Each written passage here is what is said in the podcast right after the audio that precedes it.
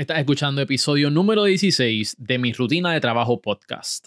¿Qué es la que hay, mi gente? Miguel Contes con acento en la E por aquí te está hablando. Este es el podcast que te hace más productivo y estoy bien contento con el episodio de hoy porque esto es una persona que hace muchas cosas. Y yo lo menciono en la entrevista, pero personas como Thomas Jefferson, Leonardo da Vinci, son personas extraordinarias que hicieron un montón de cosas en diferentes industrias, en diferentes áreas, pero en cada cosa que hacían eran buenos. Hicieron un montón de descubrimientos impresionantes que al sol de hoy son relevantes. Y esta persona hace mucho y a la misma vez es bueno en todas esas cosas. Y para mí eso es impresionante. Pero tú sabes lo que también es bien impresionante. Todos los Facebook Lives que estoy teniendo en mi página de Facebook a las 7 p.m.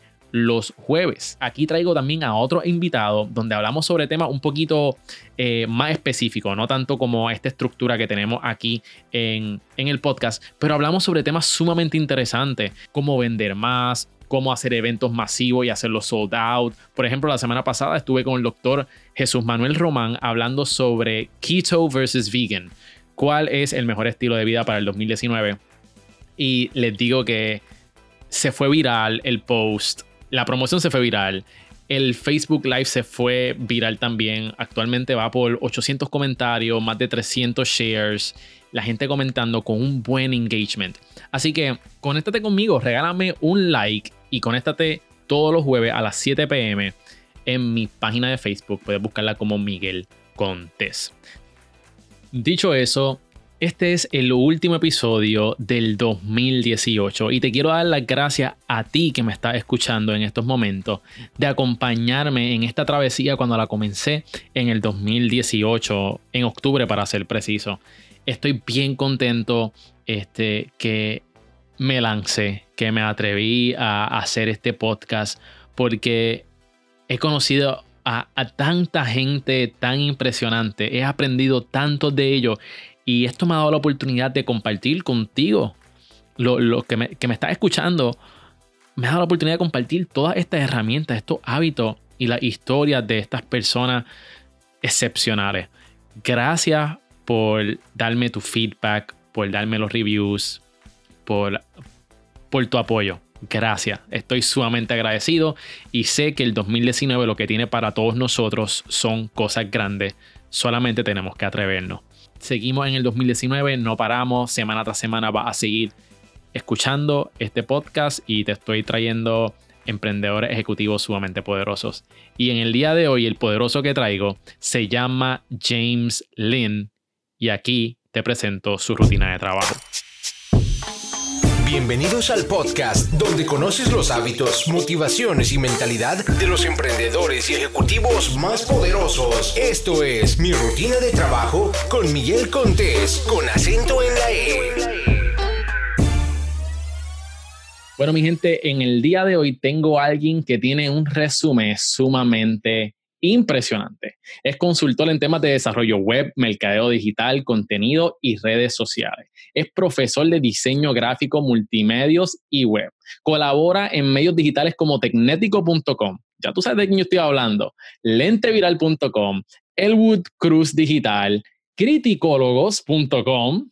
Es parte del comité organizacional de Puerto Rico BloggerCon. Es miembro del board del capítulo de Puerto Rico de la Internet Society y es anfitrión del podcast Pásame el micrófono. Conmigo está James Lynn. Bienvenido, mi hermano. Muchas gracias por invitarme. James, como mencioné, tiene un resumen increíble. Haces muchas cosas.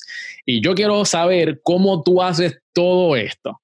Porque una persona que hace un montón de cosas tiene que tener una estructura, creo yo. Uh-huh. Y eso es lo que vamos a estar destapando en el día de hoy en Mi Rutina de Trabajo podcast.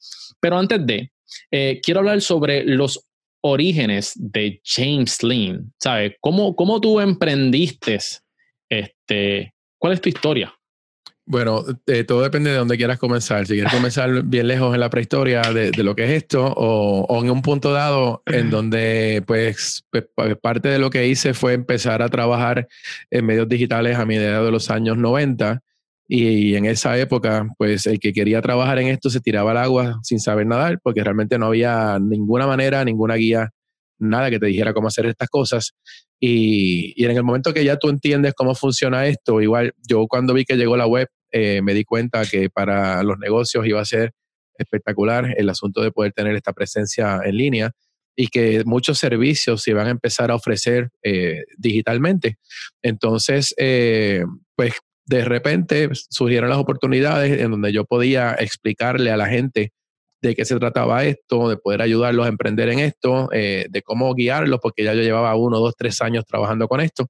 Así que poquito a poco, con trabajo, con práctica y con tirarse al medio, pues me moví en el proceso de trabajar mi negocio, básicamente de ayudar a que las personas pudieran tener presencia en línea. Y luego entonces, mucho más tarde, como vemos ahora, hacer lo mismo, pero a través de las redes sociales, incluyendo lo que es web y lo que es redes sociales. Háblame un poquito sobre, ¿verdad?, cuando montaste la compañía o empezaste a ofrecer servicios, uh-huh, para las compañías, porque viste la oportunidad en la web. Háblame un poquito sobre los servicios que tú ofreces, y cómo fue ese inicio cuando empezaste a adoptar y dar consultoría. Sí, bueno, en el caso de lo que hago ahora te puedo dar cualquier consultoría que esté relacionada a desarrollo web, mercadeo web, e-commerce, desarrollo de redes sociales, y estrategias para poder vender ciertos servicios y ciertos productos. Inclusive recomendaciones de la utilización de influencers para promover productos y servicios también en las redes. O sea, gente, estoy trabajando. Ustedes necesitan vender algo, necesitan estrategia, necesitan implementación. James es la persona. O sea que en ese sentido, bueno, y tengo casos cool que se han hecho, que han sido bien exitosos, que puedo presentar también y que estoy colaborando constantemente con eso. Mencióname uno de esos casos, y cuáles han sido sus resultados. Sí, para un que caso la gente bien lo que tú haces. Mira, un non-profit, yo participé en un grupo con un grupo de influencers en la campaña reciente de la distrofia muscular para conseguir fondos, y ellos lo hacen a través de unos las cosas que tú puedes comprar, stickers, bolígrafos, etcétera, pero sobre todo era una camiseta y una camisa polo que dice Be Cool, y era para que todo el mundo se la ponga un día en específico. Entonces ese tipo de campaña corre como por mes y medio, 2 meses, y normalmente contrataban personalidades, se hacían anuncios de televisión, radio, etcétera, y bueno, así era que se trabajaba antes. Este año tomaron, vamos a decir, quizás la iniciativa y mezclarla con el riesgo de no utilizar lo que hacían los años anteriores. Lo que hicieron fue que consiguieron una persona, y yo estuve dentro de ese grupo, que trabajaron con un corillo como de 8, 9 a 10 influencers, éramos más o menos. Yo estuve dentro del grupo también, que por eso en el banner de mi podcast arriba ves que estoy trabajando todavía, yeah. Lo dejé ahí puesto porque me interesa que todavía se siga promoviendo. Hicimos nosotros una ejecución, nos hicieron unas fotos, etcétera, pero cada uno se podía inventar lo que quisiera. Bueno, en años anteriores, una vez llegaba el día de ponerse la camiseta, al grupo del MDA le sobraban cajas de camisas y polos, y pues las seguían vendiendo durante el año. Este año vendieron todo lo que tenían 2 semanas antes del evento, ya no tenían nada que vender. Wow. Tuvieron que empezar a coger, como quiera la gente llamaba, así que ellos seguían haciendo la preventa, pero no te iban a llegar las camisas el día de ponértelas. Pero como la gente lo hacía por cooperar, pues siguieron promoviéndolo, ¿no? Entonces, de esa manera te digo que a través de redes sociales y utilizando la gente correcta, en un costo distinto, no digo que salió, ¿verdad? En el caso de nosotros quisimos apoyar a la distrofia, no le cobramos nada. Pero yo no sabía que en otros años las personalidades cobraban por ese tipo de promoción. Entonces yo digo, wow, pero esto se supone que fuera diferente, ¿no? Nada, la cosa es que pudimos ayudarlos, y en ese sentido nos están llamando para hacer otras cosas con ellos porque se dieron cuenta que pudimos llegar a mucha gente, y fue efectivo lo que se hizo. Y como ese, tengo otras cositas por ahí que te puedo luego mencionar, de iniciativas que se están tomando porque son efectivas. Awesome. Sí, que gracias a esa estrategia, pues, abarataste costos, uh-huh, y tuviste mejores resultados que años, uh-huh, previos. Excelente. Eso es así. Háblame un poquito sobre las colaboraciones. Yo te he visto en todos lados. en cuestiones de temas digitales. Háblame un poquito sobre Tecnético, háblame sobre Lente Viral. Mira, Tecnético viene porque yo soy amigo de Wilton hace años. Entonces, cada vez que había un invento mío, yo lo llamaba, o había invento de él, me llama. Empezamos a colaborar cuando empezó el website, y el primer evento que se cubrió fuera de Puerto Rico para Tecnético lo cubrimos juntos también, que fue en el año 2003. O sea que desde ese año para acá ha ido creciendo un medio digital especializado en tecnología en español, que era una de las cosas que no había en esa época. Hoy ya hay muchísimos medios hablando en español. En aquella época éramos básicamente nosotros, porque yo no creo que hubiese otro medio del mismo tipo de trabajo que hacemos nosotros aquí en ese momento. Así que ha ido creciendo el medio digital hasta el punto de que ya hace bastantes años Tecnético es una autoridad, y cada vez que hay un issue, no importa sea de gobierno, de seguridad nacional, como digo yo, de cualquier problema o situación o buenas noticias que haya sobre tecnología, alguna compañía, lo que sea, la fuente primaria en muchos medios de comunicación es Tecnético. O sea que siempre nosotros hemos logrado tener esa ventaja, porque pues, arrancamos antes, pero también conocemos mucho el tema, porque desde que éramos chamacos de escuela nos interesaba mucho esto. Uh-huh. Y por eso es que entonces nos decidimos, o la misión era ayudar a las personas. Nosotros tenemos inclusive un programa durante la noche, que se va a dar esta noche, que la gente llama, en aquel momento era radio, llamaban a la emisora, ahora okay, nos contactan por redes sociales y nos dicen, tengo un problema con mi conexión Wi-Fi, y te decimos al momento cómo solucionarlo. Recomiéndame una computadora que sirva para esto, y en el momento te damos 80 recomendaciones y te damos nuestro punto de vista. Así que estamos logrando, yo digo indirectamente, vendiendo servicios también, pero estamos apoyando a las personas porque nos gusta hacer eso. Así que eso ha sido un gusto, de que nos gusta, ¿verdad? Nos encanta la tecnología y queremos ayudar a otras personas a que puedan sobrepasar todo este tipo de problemas que tienen a veces, porque compran equipos y no saben cómo usarlos, o entienden que se dañó, etc. Ustedes son el troubleshoot, básicamente, en vivo. Hacemos eso bastante, sí. Igual pronosticamos muchas cosas que van a pasar en un futuro, porque tenemos mucha información y experiencia. Tú sabes cuando sale un producto, si va a ser exitoso o no, qué ventajas podría tener o no, o cuando nos están vendiendo sueños y tú sabes que ese producto no va para ningún sitio, ni lo consideres. Mano, y eso viene con los años de experiencia de James, y por eso él puede, ¿verdad? Personas como James pueden dar este tipo de consultoría, pueden hacer este tipo de contenido. Háblame un poquito, antes de entrar en lo que son los hábitos, háblame un poquito de tu podcast, porque somos colegas ahora. Sí. Tienes tu podcast que se llama Pásame el micrófono. Eso, ¿de qué trata ese podcast? Mira, nosotros hablamos mucho en ese podcast sobre cosas del mundo digital, pero cosas que sean aplicables a todo el mundo, como aplicaciones móviles, cosas que pasan en las redes sociales, políticas nuevas de Facebook, o temas de redes sociales atados a mundo real. Pero también traigo de invitados, ya sean personas que han tenido éxito en algún negocio, que han tenido reconocimiento, o que están promoviendo servicios a través de las redes sociales, para entonces unirlo un poquito a lo que es mercadeo, pero también a lo que es quizás algo que al público en general le podría interesar. Awesome. Ya saben, mi gente, vayan al podcast de James Lynn, Pásame el micrófono, tu colega que tenemos que apoyar, y puertorriqueño también. James, a todas las personas que pasan por aquí, lo primero que le preguntamos cuando estamos entrando en lo que son las rutinas y los hábitos, ¿cuál es tu desayuno favorito? Uy, esto está complicado, pues yo me como algo diferente todos los días, pero si yo fuera a escoger un desayuno, tendría que ser como tipo de huevos revueltos con vegetales. Eso es como que lo básico. Ya para mí eso es de haber desayunado. ¿Tienes alguna dieta en específico? O sea, ¿comes algo diferente, pero tiene alguna dieta que estás implementando? ¿O es simplemente lo que te pongan al frente es lo que te comes? Exacto, pero en un momento dado sí tenía una dieta estricta, porque yo estuve en fisiculturismo, no, pero estuve cuidándome mucho y estaba todo cortado, fiebre, cero grasa, y pues ya yo tenía una rutina bien específica, que básicamente comía lo mismo todos los días. pero hoy realmente... Espérate, yo no sabía nada de esto, ¿sabes?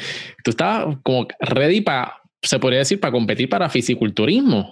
Pues yo no estaba inflado, porque yo no me metía nada extraño. Okay. Yo estaba súper cortado, definido, y sí tenía los músculos arriba, pero no era una cosa explosiva. Yo le digo a todo el mundo, me podía poner un traje de Spider-Man y me veía bien.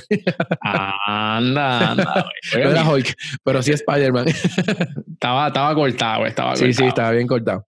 James, ¿qué es lo primero que tú haces cuando te levantas?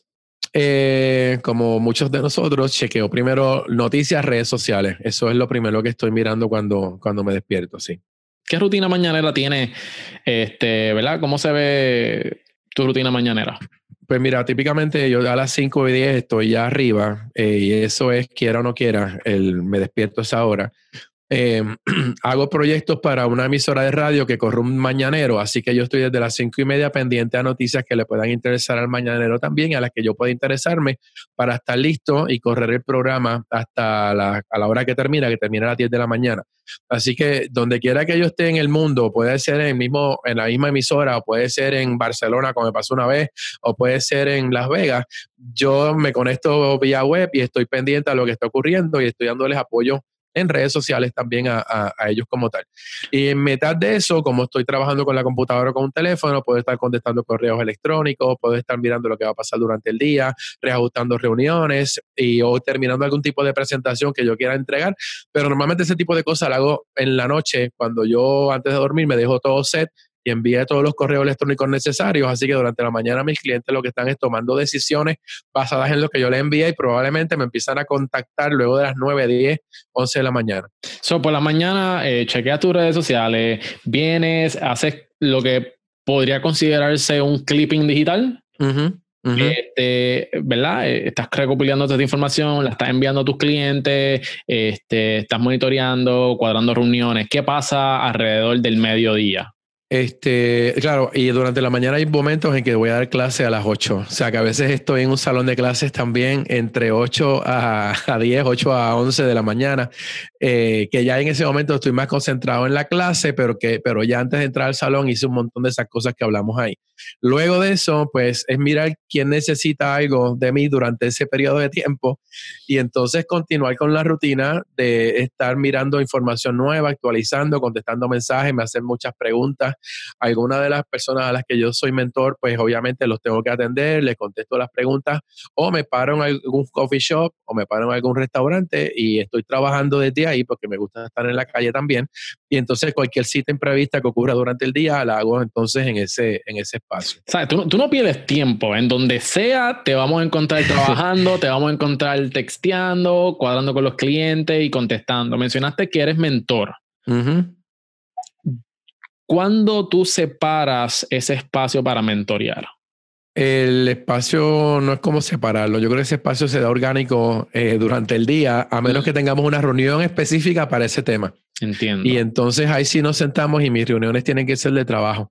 No me gusta ir a una reunión a hablar estupideces para planificar. Vamos a planificar en emails, vamos a planificar de otra manera y cuando lleguemos a la reunión vamos a comenzar el proyecto y vamos a adelantar algo, cuestión de que nos vayamos todos ya con una guía de lo que vamos a hacer. Que luego de esto, mencionaste, ¿verdad? Comienzas a hacer todo este tipo de trabajo ya por la tarde, pero mencionaste que te gusta dejar todo ready antes de que te acuestes a dormir. Uh-huh, ¿cuándo tú terminas de trabajar? Idealmente no, mira, a veces a las 6 de la tarde de ahí para adelante yo no hago más nada que parezca trabajo real. Okay. Aunque esté haciendo otras cosas, pero no es como si fuera trabajo ya con clientes. O sea, probablemente de las 6 en adelante o en otros momentos del día yo estoy haciendo cosas que tienen que ver con Pásame el micrófono, que tiene que ver quizás con Tecnético, con los Criticólogos, con medios en donde yo estoy dando cara también en pantalla, como digo yo, en el spot. Pero a veces no, a veces estoy haciendo proyectos que terminan a las 11 de la noche, porque entre otras cosas que no te lo escribí ahí, trabajo también cobertura de eventos para redes sociales y medios digitales, para un par de medios, y en uno de ellos, pues básicamente, pues si de repente esa noche hay un concierto, salí a las 7, estoy en el Coliseo, estoy en el estadio donde vaya a darse concierto, y estoy cubriendo el evento para videos, fotos, etcétera, para redes sociales también. ¿A qué hora terminas, sabes? Por lo regular, ¿a qué hora tú te acuestas a dormir? Eso para mí es interesante, porque para mí tú me cuentas todo esto y yo digo, este tipo no duerme. No, trato de que sean las 11, que a las 11, 11 y media... Ya está chutado. Sí, inclusive estoy usando una aplicación que más o menos me mide el tiempo, pero yo trato de garantizarme entre 5 a 6 horas de sueño, si es posible. Siempre va a haber un momento en que quizás no pase, pero yo toda la vida, en donde quiera que he trabajado... Uh-huh. Y sobre todo le digo muchas veces a la gente que trabaja en publicidad, cuando tú estás amaneciéndote con proyectos de clientes es que estás desorganizado completamente. Yo creo que si los proyectos tuvieran un time frame bien organizado y se siguiera, ¿verdad?, las metas que uno se pone, no hay que estar amaneciéndose. Uno no debería estar en esa, porque tienes empleados y gente trabajando desgastados mentalmente y trabajas más lento cuando estás cansado. Yo prefiero, si estoy muy cansado, acostarme a las 10 de la noche, acostarme a las 9, y a las 5 que me levanto, quizás un poquito antes, empezar a cubrir todo lo que tenía que cubrir, y probablemente a las 6 y media de la mañana ya yo estoy cuadrado y ya tengo todo seteado. O sea que uno puede ser más eficiente si trabaja descansado que estar trabajando con cansancio encima. Con tantas cosas que tú tienes que hacer, James, ¿qué tú haces cuando no sientes el hacer algo? Porque somos humanos, ¿verdad? Y cuando uno trabaja por cuenta propia, llega el desánimo muchas veces. Y hay veces que llega tanto y tanto trabajo que dices, ¿cómo voy a hacer esto? Entonces, muchas veces lo que da ganas a uno es como decir, ¿sabes qué? Que se chave, ¿sabes? No voy a hacer nada. Pero ¿cómo tú combates eso? No, si hay mucha cosa pasando, que en unos momentos sí hubo mucha cosa, y lo ha habido todavía, ahora mismo tengo mucha cosa pasando, es empezar a buscar entonces en el calendario las prioridades. ¿Qué cosas yo puedo mover en el calendario que pueden ser quizás de menos prioridad y manejar el tiempo con lo que es prioridad? Inclusive hay muchas cosas que uno piensa que tiene, ¿verdad?, un reguero encima. Y a veces realmente es que tú necesitas quizás un poquito más información de ese cliente, necesitas algo o estás esperando por el cliente, y a veces concentrarte un momentito, empezar a enviar la información a esas personas, tú te puedes liberar un poquito de estrés, porque sí estás haciendo el trabajo, sí la bolita está corriendo, pero la realidad es que tú tienes que jugar con las prioridades, ¿sabes? En este caso, yo tengo tiempos durante el día que pueden ser 15 o 20 minutos, que si se lo dedico exclusivamente a ese cliente voy a adelantar un montón. Cuando uno quiere empezar a trabajar con 80 cosas simultáneas es que estás haciendo pedacitos y no terminas de completar ninguna tarea. Así que en un momento dado, aunque tengas muchos pedacitos comenzados, tienes que empezar a decidir cuál voy a empezar a terminar, y empiezas a mirar, ok, ¿cuándo es la fecha de entrega de esto? ¿O a qué hora lo entrego hoy? Y me ha pasado, ayer yo estaba dando una conferencia que te estaba contando fuera de cámara hace un ratito, y la realidad es que el único momento que yo tuve para crear esa conferencia fue la noche antes, a las 11 de la noche. No tenía tiempo más que eso. Así que realmente yo dije, ¿sabes qué? No me voy a estresar por eso.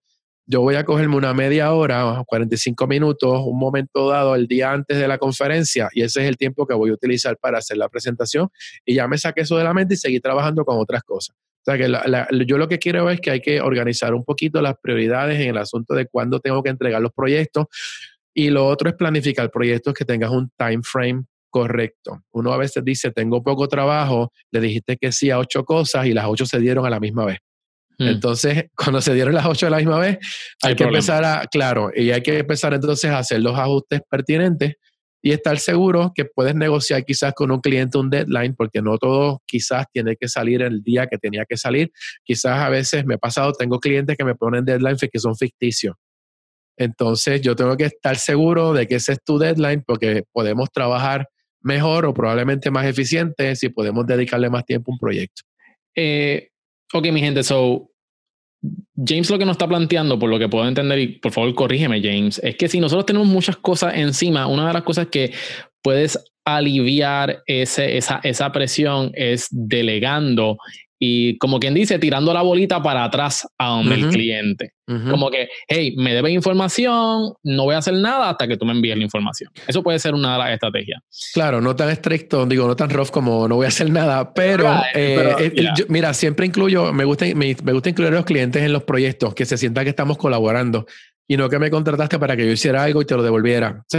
Porque así, de esa manera, el proyecto sale más auténtico. Uh-huh. Con todo esto que tiene que ver con digital, yo quiero que se exprese mucho la voz de la compañía, la voz del cliente, y que no suene una voz genérica, como pasa quizás con a veces la publicidad tradicional, y se escucha muy genérica en muchos términos, porque pues te estás utilizando, sí son expertos en mercadeo, pero tienen un lenguaje que es el estándar para vender unos servicios, pero cuando tú tienes un cliente que es el que te está apoyando en la voz de cómo hacerlo, y ahora mismo estoy manejando uno que el cliente no quería salir en cámara, hizo unos proyectos de video y yo le dije, no podemos tener, o acordamos en el equipo, no podemos tener un spokesperson y enajenar al cliente, porque cuando la persona vaya a tu tienda, la cara que va a ver va a ser la cara tuya, va a ser la cara de tus empleados. Uh-huh. Así que me gusta siempre tener al cliente de todas las formas que yo pueda envuelto en el proyecto.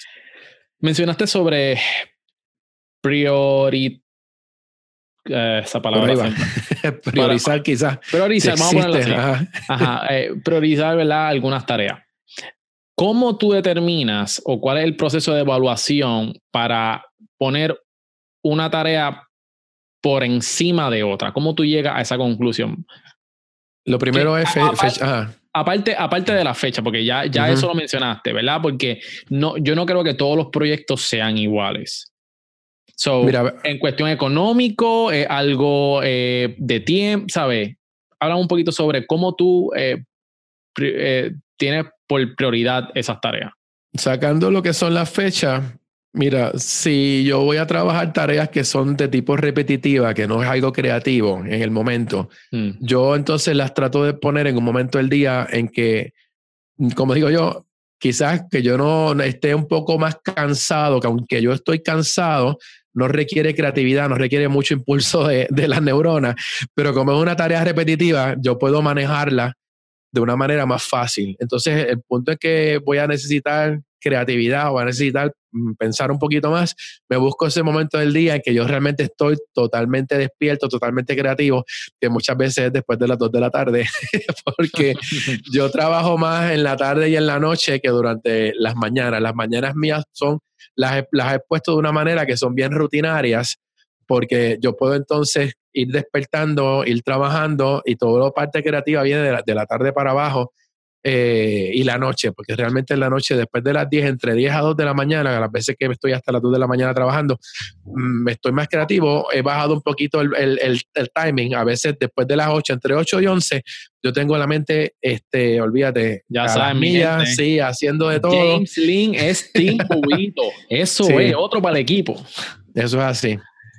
James, dicho todo esto, ¿cuál es la definición de un día productivo para ti? Definición es que yo vea mi lista de cosas para hacer y estén todos los ítems tachados. Okay. Que la hago digital y la hago también en papel. Me gusta tener un papel para garabatear y para tenerlo conmigo. Pero no, sí, yo trato de mirar, porque inclusive a veces yo pongo cosas en esa lista que son para mañana o para pasado mañana. Si las puedo lograr antes, mejor todavía.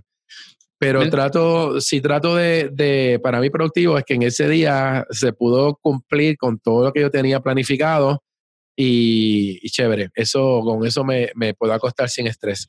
Quiero saber algo. ¿Tú eres un one-man army? ¿O tienes...? Mencionaste algo de equipo. Sí. Hace un montón de cosas. ¿Cómo lo haces? ¿Delegas? ¿Tienes un equipo? ¿Cuánta gente son? Háblanos un poquito de eso. Siempre trabajo con gente, igual gente me llama para trabajar con ellos. Así que no que tenga empleados como tal, pero uno tiene la ventaja de que si tienes que hacer un proyecto, puedes escoger con quiénes vas a hacer el proyecto y lo impulsas, porque entonces no todo el mundo funciona para el mismo tipo de proyecto. Y así pues lo podemos trabajar mejor. Igual yo pertenezco a varios equipos de trabajo, por lo tanto en el momento que necesitan la ayuda, pues uno cae en el lugar y hace lo que tiene que hacer y de ahí salta para el próximo lugar que tenga que ir. Realmente que funciona más o menos así. Si tú tuvieras que escoger un hábito, ¿cuál ha sido el hábito que más te ha producido ingresos? Fíjate, esto es bien interesante. Compartir la información que yo sé de forma gratuita y desinteresada me ha conseguido un montón de trabajo. Wow. Por eso impulsar este conocimiento a través de los medios digitales es bien importante, porque entonces tú te das a conocer como ¿verdad? Como un experto en unas áreas, en unos temas, y entonces empiezas a venir negocios relacionados a eso que tú estás promoviendo. Realmente ese tipo de costumbre que tengo yo, pues me ha ayudado un montón. Danos ejemplos del contenido que tú das gratuitamente. Bueno, uno de los temas es lo que es tecnología. El asunto de cómo tú sabiamente poder invertir tu dinero en Internet para producir negocios, para producir o vender un servicio, las formas correctas en desarrollar una página web para que pueda hacer tu negocio rentable en línea o para que tengas una exposición mejor a través de la web. Todos estos temas que tienen que ver con producción de contenido. ¿A través de ebooks, a través de cursos, webinars? No, lo hago en cursos, en talleres. Todavía no estoy en el mundo de los webinars. Es probable que me estrene empezando el año que viene. Estamos planificando algo. Pero ya sea talleres prácticos fuera de la universidad o en la universidad, me ayudan mucho. Yo últimos 2 años he estado dando muchos talleres sobre el uso del teléfono y equipo móvil para producir audio, como estamos haciendo ahora, para producir video, como estamos haciendo ahora, y siendo eficiente con el equipo y las aplicaciones móviles que existen. Entonces eso me ha traído un montón de trabajo, porque entonces pues la gente o va para el curso o me contratan para que yo les haga proyectos, y como te dije hace un rato, estoy haciendo mucha cobertura de eventos y estoy haciendo mucha consultoría, que quizás yo no soy el que voy a cubrir el evento, pero sí, pues estoy cobrando por consultoría en cómo explicarte el hacer alguna que otra cosa dentro de lo que es el uso de equipo móvil y redes sociales. Quiero saber, James Lynn, ¿tiene tiempo para leer? ¿Tiene tiempo para escuchar otros podcasts? Háblame de eso. Sí, yo necesito poner algo que me enfoque, y a mí, aunque no lo creas, me enfoca a tener muchas fuentes de data corriendo por ahí. A veces estoy trabajando y mi horario de trabajar en la computadora en diseño o en edición de video o en otras cosas, yo tengo un podcast encendido y estoy escuchando música. Típicamente música que no tenga voces, porque si tiene voces me voy a poner a cantar. Así que tiene que ser música instrumental. Pero ¿verdad? Me parece interesante eso, porque puedes escuchar un podcast que es hablado, pero entonces la música no puede ser hablada. No, pero la música es una cosa repetitiva. Tú empiezas a escuchar un corito y se te va a empezar a pegar en la cabeza y me voy a ir porque es repetitivo. Cuando estoy escuchando un podcast, normalmente tiene que ser el tema que a uno le interesa. Claro. Cuando el tema no me interesa es porque estoy viendo que el podcast tiene un poquito de relevancia o que está featured como por ahí en la aplicación de podcasting, y es para averiguar. A mí me gusta mucho. Pero yo escucho podcasts locales que tienen que ver con cultura pop, sobre todo porque trabajo con criticólogos, y me gusta mucho cuando estoy dando mi delivery en un medio, saber lo que los demás medios piensan también, porque entonces uno puede o aportar esas ideas o puede chocar contra esas ideas, y como tenemos audiencias compartidas, pues entonces es muy interesante la dinámica que se da cuando tú pues estás creando opinión, que es tu opinión, pero estás también haciendo citas de estos otros medios digitales que también cubren el mismo contenido que cubres tú. Así que trato de buscar o medios de tecnología o medios que tienen que ver con cultura pop o con cine. Y los que tienen que ver con redes sociales, también estoy siguiendo a Carlos Gil, que trabaja, me gusta mucho la trayectoria de él como evangelizador del uso de las redes sociales, y él empezó primero evangelizando sobre Snapchat para negocios, que era una cosa que nadie la podía mirar hace 3 o 4 años, y él estaba ya metido en eso, así que desde ahí lo estoy siguiendo, y él se conecta con mucha gente interesante, así que me gusta mucho el podcast de él, porque me da mucho contenido para poder traer información a los demás medios para los que yo trabajo. ¿Y acostumbras a leer? Muy poco en papel. Lo que leo mucho son artículos y historias que me interesan en las redes. Prefiero más el formato de video, prefiero más el formato de audio, porque puedo estar haciendo otras tareas. Como te das cuenta, hago muchas cosas. Prefiero estar haciendo otras tareas mientras escucho, y a veces hasta cuando estoy en el video, aunque el video realmente es un medio que me captura mucho la atención. Porque okay. Si no me puedo sentar a hacer quizás varias cosas a la vez, si estoy viendo un video, me gusta mirar la pantalla, a menos que el video realmente sean dos personas hablando, que no haya mucha cosa visual extra, que realmente dé igual si lo que es escucharlo o verlo. En el momento que me digan, mira, estamos presentando ahora algo en cámara o lo que sea, puede que yo esté pues, pendiente al video. ¿Qué te gusta hacer fuera del trabajo? Fuera del trabajo me gusta la playa, y hace tiempo que no voy. Me gusta el cine, pero el cine sigue siendo un poquito de trabajo, yeah. Porque lo incluimos mucho en esto. Me gusta estudiar las técnicas nuevas de comunicación visual, por eso YouTube me gusta un montón. So, a veces no estoy trabajando, pero estoy en YouTube buscando cómo la gente está creando comunicación. O sea, que estoy viendo quizás un contenido que me interesa, pero estoy aprendiendo un poquito de cómo ese youtuber, cómo ese videoblogger está creando comunicación. Inclusive el último podcast que grabé de Pásame el micrófono, traje una personalidad, hace poco se convirtió en una personalidad famosa en Facebook, que se llama Angie Rivers, donde haciendo videos y de nuevo la comunicación que él crea a través de sus videos es muy buena, pues te presenta situaciones cotidianas de una manera jocosa y pues me gusta mucho el estilo de cómo lo hace, o sea que en el momento de poder entrevistarlo pues lo pasé súper bien, porque tengo a alguien al que de alguna manera tú admiras porque ha logrado crear una comunicación visual interesante. Uh-huh. Cuando vino Vine, la red social Vine, que tú podías hacer un video de solo 6 segundos, todo el mundo quejándose, yo estaba maravillado. Porque la realidad es que si tú alguna vez viste Vine, en 6 segundos se contaba una novela. Y funcionaba. Yo no entonces, sé cómo lo hacía.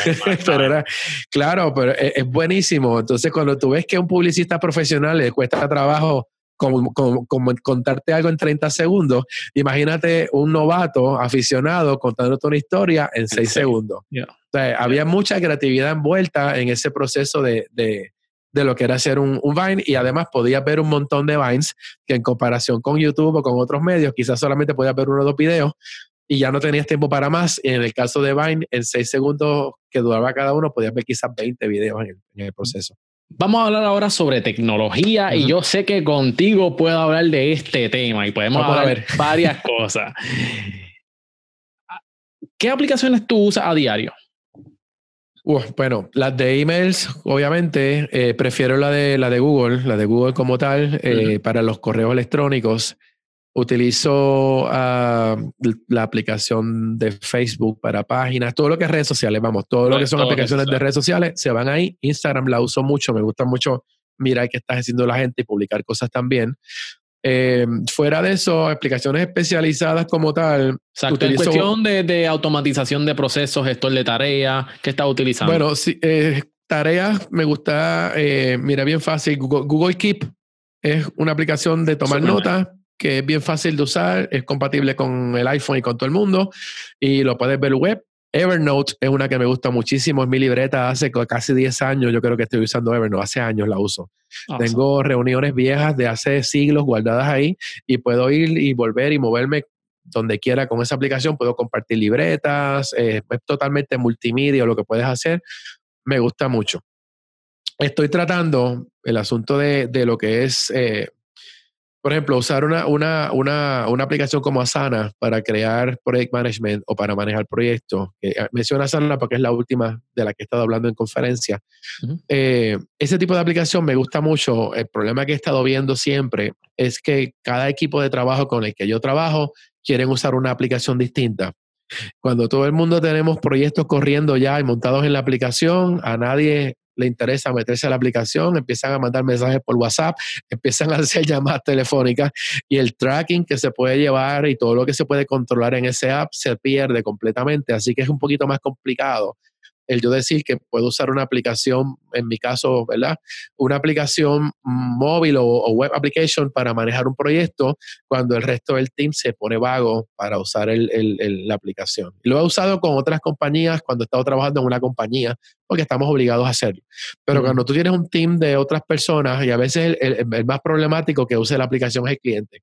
Oh, que sí. Que el cliente me llame y me diga por dónde vamos y yo le digo, es que la aplicación está, puedes conectarte y sabes por dónde va el proyecto, ahí están las notas, estoy esperando a que me contestes. Nada de eso. No, él quiere llamarte por teléfono y preguntarte y que le digas. O sea, realmente, pues a veces es un poco académico usarlo. Yo lo uso porque me podría organizar a mí personalmente, pero me gustaría que los clientes, y es lo que estoy tratando de hacer, aprendan a usar este tipo de aplicación. Ya, Asana es increíble. Yo utilizo Asana para muchos de mis proyectos. Es como tú dices, también hay que educar al cliente en cuestión para que pueda utilizar un project management, y eso también pasa mucho con pequeños clientes sí. y medianos clientes o dueños de negocio que están manejando todo, tienen diferentes sombreros, entonces no le ven el valor de la organización quizás, o saben que tienen que organizarse, pero entonces no quieren quizás delegar eso a otra persona, lo quieren mantener ellos, ¿sabes? Son muchas cosas que pasan para poner a un cliente en project management. Ahora, compañías que están un poquito ya más estandarizadas y que tienen ya quizás un equipo de trabajo un poquito más grande, pues ahí yo creo que hay más éxito con lo que un gestor de tarea. Claro, pero podrían ser mucho más eficientes, porque inclusive si tienes pocos empleados o son pocos en el equipo o quieren tener todo accesible más rápido, a mí me parece que ese tipo de aplicación está para eso. Ya. ¿Tienes alguna otra aplicación para automatizar procesos que utilices? No, yo creo que fuera de esa, WhatsApp. WhatsApp Web. Yes. Y es lo que uso mucho, y de nuevo, con cada cliente hay un gusto distinto, por lo tanto... Si el cliente lo que usa es el Messenger de Facebook, no puedo pelear contra eso, me voy para el Messenger. Si quiere usar WhatsApp, tengo clientes que lo que usan es iMessage y no los puedo sacar de ahí porque no usan otra cosa, o sea que realmente pues uno tiene que trabajar con eso. Entonces, si me preguntas, uso un mar de aplicaciones básicas porque tengo que ajustarme a cada cliente. ¿Qué malos hábitos estás tratando de cambiar? El no coger tiempo de descanso en algunos momentos que hace falta. Muy importante. Sí, y el no decirle que no a algunas cosas, porque, de nuevo, no es que todo sea trabajo mega fuerte, pero yo apoyo a muchas personas, entonces a veces es como que me pides ayuda para un proyecto que se va a dar esta noche y sé que ese proyecto ahora mismo no tiene dinero puesto en la mesa, pero puede que se dé, y tengo que decidir si sacrifico el tiempo de descanso o me voy entonces a apoyar el trabajo, o trato de ver si podemos negociar en otro horario o si lo podemos hacer remoto. Todavía hay mucha gente que, inclusive gente que trabaja directamente en digital, prefieren verse las caras siempre, y yo entiendo que es muy importante hacer reuniones presenciales porque eso no se puede eliminar, pero cuando una reunión presencial se discuten cosas que se pudieran haber hecho en un email o a través de videoconferencia, pues uno está perdiendo el tiempo. Entonces trato de buscar la eficiencia siempre en el proceso, pero lo que puedo pensar que debo cambiar un poquito es el asunto de encontrar más tiempo quizás para descansar o liberar la mente en otras cosas. ¿Tienes oficina, James? Sí y no. Explícame eso. Hay dos Starbucks que son mi oficina. Hay otro coffee shop en el Mall de San Juan que se llama Starbene Café, que es una de mis oficinas. Aquí donde estamos trabajando ahora mismo, estoy en el estudio de Webnéticos en Guaynabo, que es donde grabamos el podcast de Pásame el micrófono. Aquí se graba Resuelve Tecnético, Criticólogos graba aquí, y otros podcasters usan estas facilidades porque las alquilamos para eso. Esta es otra de las oficinas que uso. Awesome. En la universidad tengo una oficina y estoy trabajando en dos universidades, así que realmente pues todo depende. Sí, oficinas hay. Tú trabajo fijo. Oficinas. Tú estás en todos lados. Pero oficialmente tú sabes que si tenemos nuestro teléfono encima y tenemos la computadora, podemos trabajar desde cualquier lugar. Así que yo te puedo decir que el mundo es la oficina en este momento. Después que haya internet, sobre todo internet, tenemos oficina en cualquier sitio. Awesome. Oye, vamos a hablar, quiero hablar sobre eso, porque en cuestión del negocio tiene un sponsor. En tu podcast, ¿correcto? No, ¿viste a alguien? ¿Quién me está ayudando? No sé, no me ha llegado ese dinero todavía. ¿Tiene una compañía de internet? Claro, sí. A nosotros, por ejemplo, en este caso, Aeronet nos está auspiciando la conectividad a internet. Así que nosotros lo que hacemos es que obviamente lo incluimos dentro de todas las ejecuciones que hacemos para obviamente darle el valor, y realmente es una compañía que es excelente, nos funcionó espectacular después del huracán, así que o sea, son bien reliable y nos ayudan muchísimo en todo lo que hacemos. Y inclusive el espacio aquí de Webnético sí nos da una prioridad a la hora de grabar también, así que por eso también le damos siempre la pauta publicitaria. Yo todavía no estoy monetizando el podcast como una fuente de ingreso, pero como te contaba ahorita, el contenido que se comparte en el podcast sí me sirve de contestar muchas preguntas en el inbox, y aparecen 1 o 2 clientes de consultoría siempre. O sea que realmente pues estoy creando ese sponsorship, viene indirectamente por otros lados. Sí, yo creo que el podcast es una herramienta que te ayuda a conectarte con la audiencia, te ayuda a conectarte con otras personas en la industria, como lo estamos haciendo tú y yo ahora. Claro. Esos son muchos beneficios, y también los proyectos por el lado que vienen juntamente con el podcast, porque mucha gente dice, yo quiero vivir de blogging, solamente de blogging, pero lo que no saben es que juntamente con blogging salen otros proyectos que tienes que tomar en consideración, que no es tan simple. Quizás al principio no estás monetizando directamente con lo que tú tienes en mente, que son auspiciadores, pero hay otras cosas que se pueden formar por el lado y eventualmente va a llegar al auspiciador, y eso es como que la crema on top, pero yo creo que debes tener un servicio aparte. Así que excelente lo que estás haciendo, James. Vamos ahora a la sección de la O. ¿Qué te parece? Vamos allá. La sección de la O, James. Esto es lo que significa. Tienes que pensar rápido y escoger entre esto o lo otro. Ok, vamos allá. Entonces, acuérdate que mi mente arranca después del mediodía, pero vamos allá. Vamos allá. ¿Perro o gato? Perro. ¿Netflix o YouTube?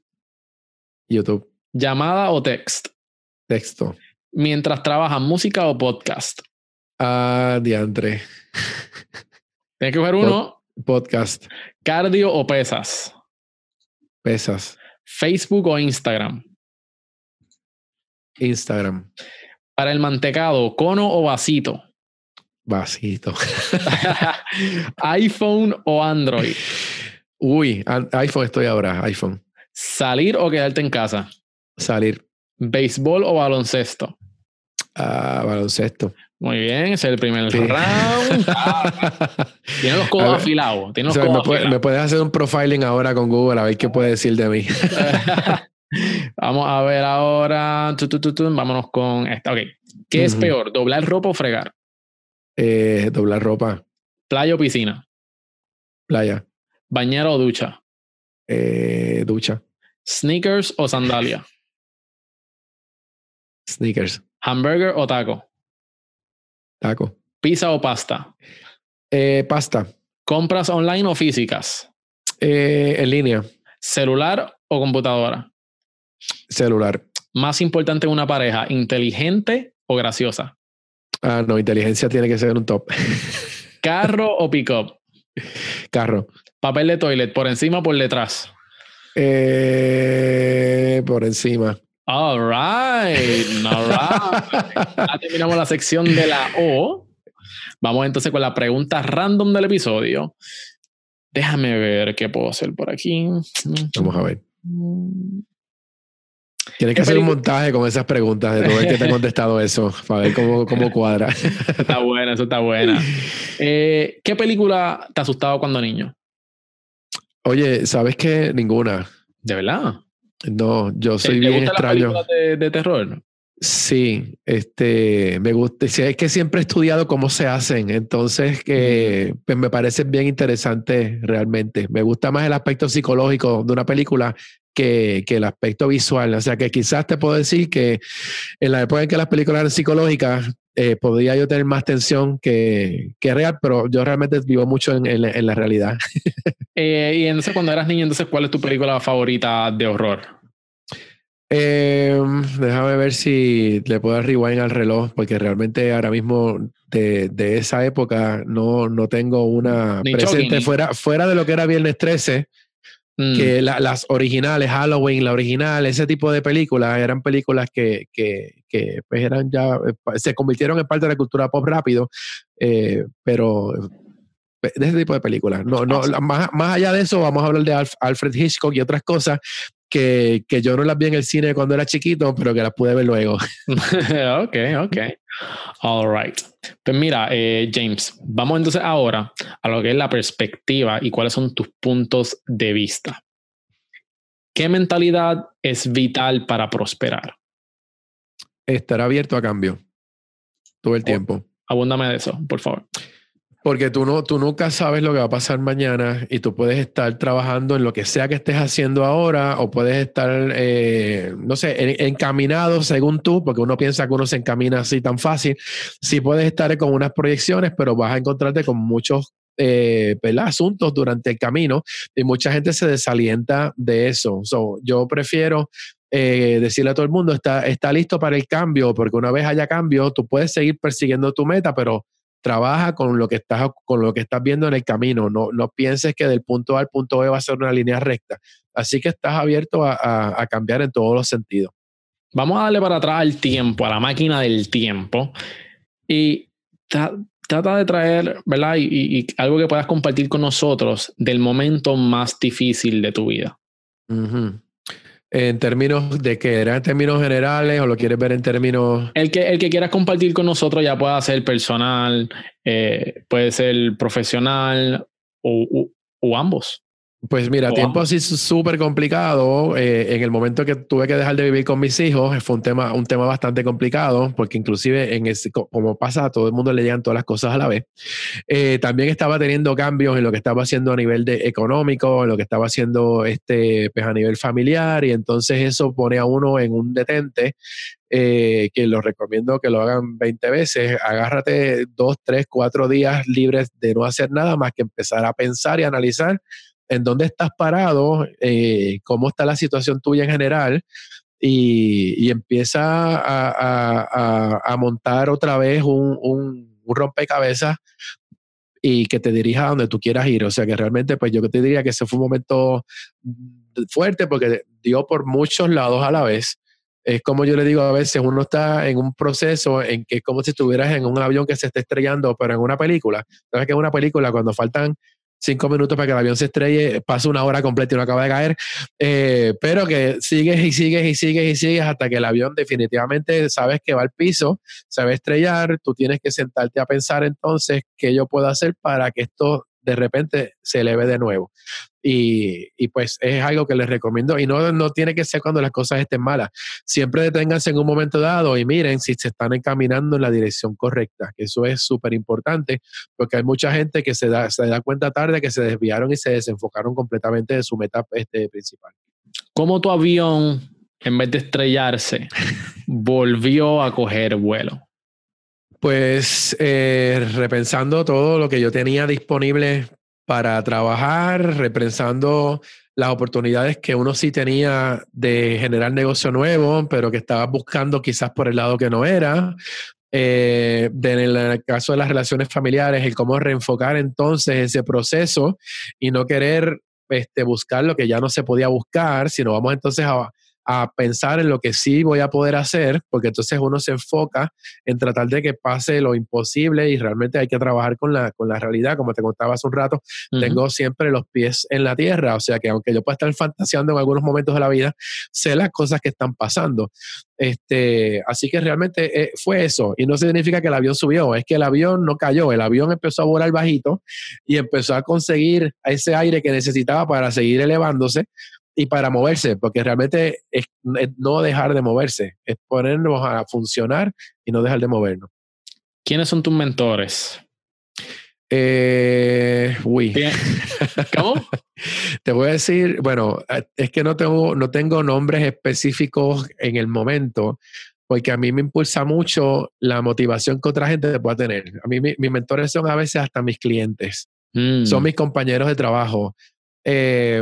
Yo me impulso con el impulso que tú puedas tener también. Cuando yo veo que se acaba la energía, yo te meto una inyección de energía.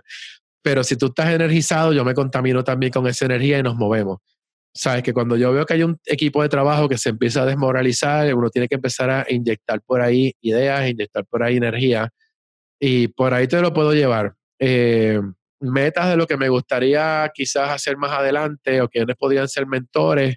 Yo creo que todas las figuras que han creado cambios en el mundo para mí son mentores.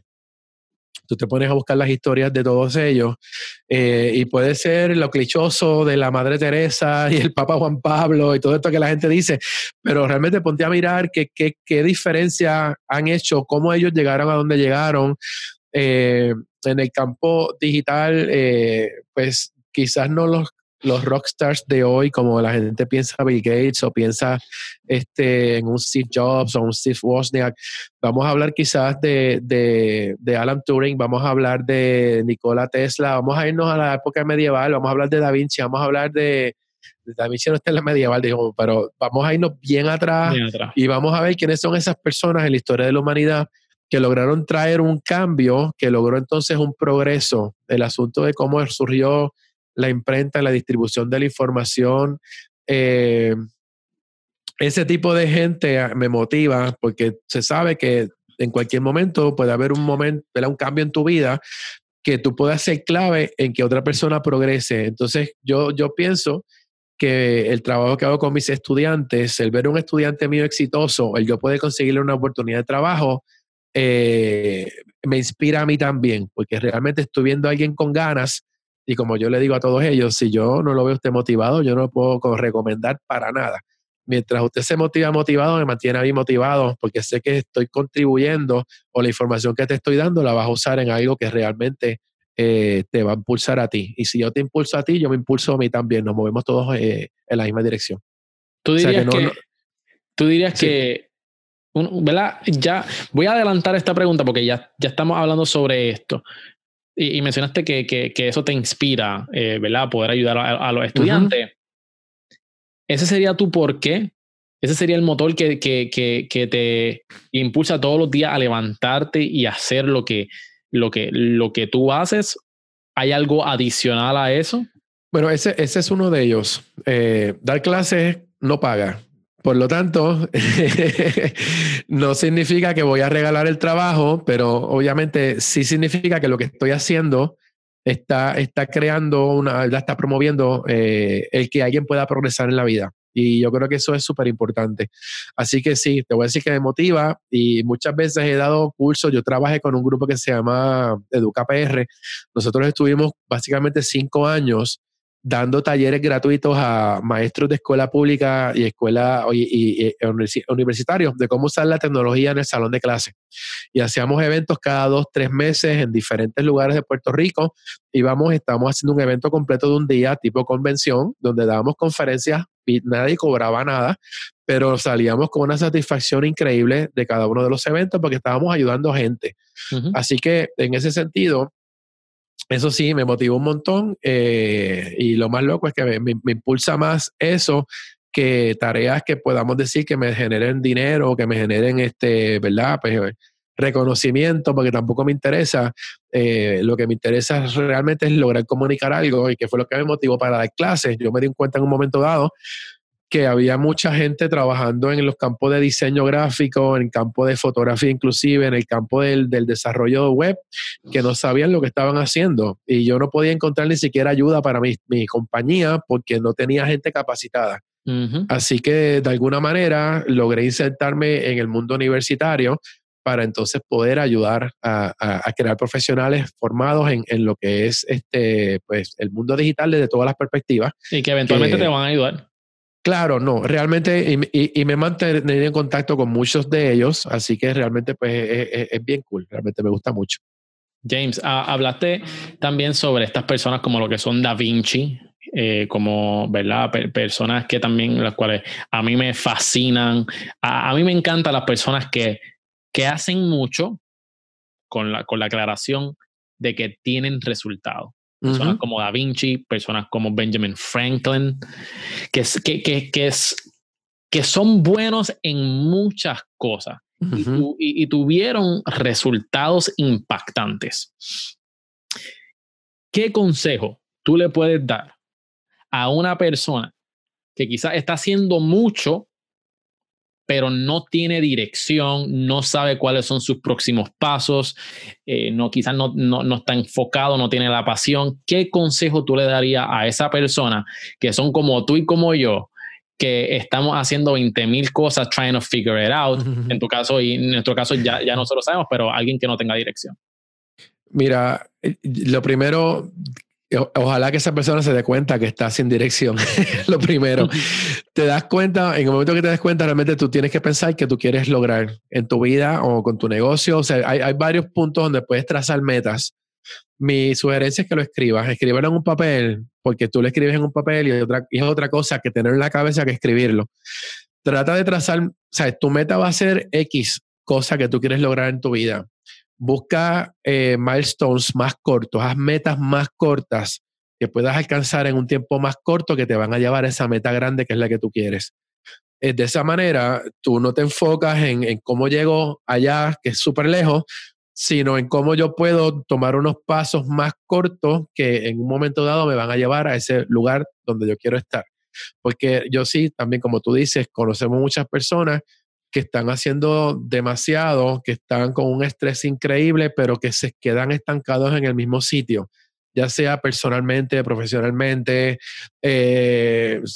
De esa gente que a veces se están quejando porque no avanzan, pero realmente es que la culpa es tuya propia, porque tú tienes el talento, lo que no estás es organizado, o quizás no estás compartiendo todo lo que tú realmente quieres, o no estás consiguiendo lo que quieres porque no llegas a la gente que te puede ayudar. No todo se va a hacer solo, nada se hace solo. Tú necesitas realmente gente que te pueda apoyar en lo que estás haciendo, y por eso a mí me gusta ayudar a la gente. Si yo tengo la oportunidad de agarrarte a ti, impulsarte un poquito, aunque yo no gane nada, porque yo no quiero ganar nada, yo lo que quiero es que tú te muevas, porque en algún momento dado alguien que esté más atrás me va a empujar a mí para yo moverme. Entonces así nos vamos, ¿verdad? Se va moviendo la rueda. Pero es eso, trázate metas cortas que te van a llevar a esa meta grande que tú quieres lograr luego. ¿Cómo lo vas a hacer? Te tienes que sentar a crear un pequeño plan y como dice mucha gente por ahí, pégalo en el espejo de tu baño, pégalo en un lugar que lo puedas ver, empieza a mirar lo que has hecho. Siéntate y qué he hecho en los últimos 3 meses que me ha llevado a lo que yo quiero. O si vas a hacer una tarea extra, piensa esa tarea extra y es parte de lo que yo quiero lograr para llegar a mi meta final, o realmente esto es un obstáculo, estoy perdiendo mi tiempo con esto que estoy haciendo. O sea, saca del medio esas cosas que te están ocupando y te están alejando de lo que tú quieres lograr realmente. Es sencillamente hacer eso. Awesome. James, gracias por estar con nosotros. Antes de que nos vayamos, queda lo último, y que es que tú tires tu pauta, mi hermano. Estoy de buena. Así que dile a la gente dónde te pueden conseguir próximos eventos. Tira ahí la pauta tuya. Sí, en este momento, bueno, Pásame el micrófono, lo buscan en Facebook. Estamos en el proceso de activar el Instagram y activar el canal de YouTube, porque lo grabamos así también como haces tú en video. Solamente que ese proyecto, pues, lo estoy moviendo un poquito más lento porque tengo otros proyectos que están impulsados, pero en el Facebook lo hacemos, estamos en los agregadores de podcast, originamos en Anchor por varias razones, pero el podcast lo pueden seguir, me pueden seguir en @JamesLynn en Twitter, @JamesLynn en Instagram, James J. Lynn en Facebook. Tengo mi página pública, me puedes enviar mensajes, preguntas, lo que sea. Si no te contesto en 2 días, hostígame. No creas que es que no los veo, es que a veces entran muchos mensajes y yo pongo prioridades en lo que me están preguntando también, pero me gusta conversar mucho con la gente. En Tecnético nos puedes ver también en los Criticólogos, lo buscas Criticólogos así en todas las redes. Hablamos ahí de cine, cultura pop, etcétera. Y estoy colaborando con otros influencers y con otros medios digitales que estoy backstage, pero realmente cualquier pregunta que tengan sobre eso, me gusta ayudar a la gente realmente, me gusta un montón trabajar con gente. Y tengo un concepto que lo he hecho varias veces que se llama Págame un café y hablamos. O sea, que si tú lo que me quieres hacer una pregunta y la quieres hacer en persona, invítame a tomarme un café a algún sitio, y el tiempo que me tome tomarte el café tienes una consultoría ahí para... Pues mi gente, ya saben que si le van a comprar un café a James, que esté bien, bien caliente, para bien que bueno. Se tomarse. James, gracias por estar con nosotros. Espero tenerte de vuelta acá en el podcast. Te deseamos mucho éxito y nos vemos la próxima. Muchas gracias a ti. Nos vemos.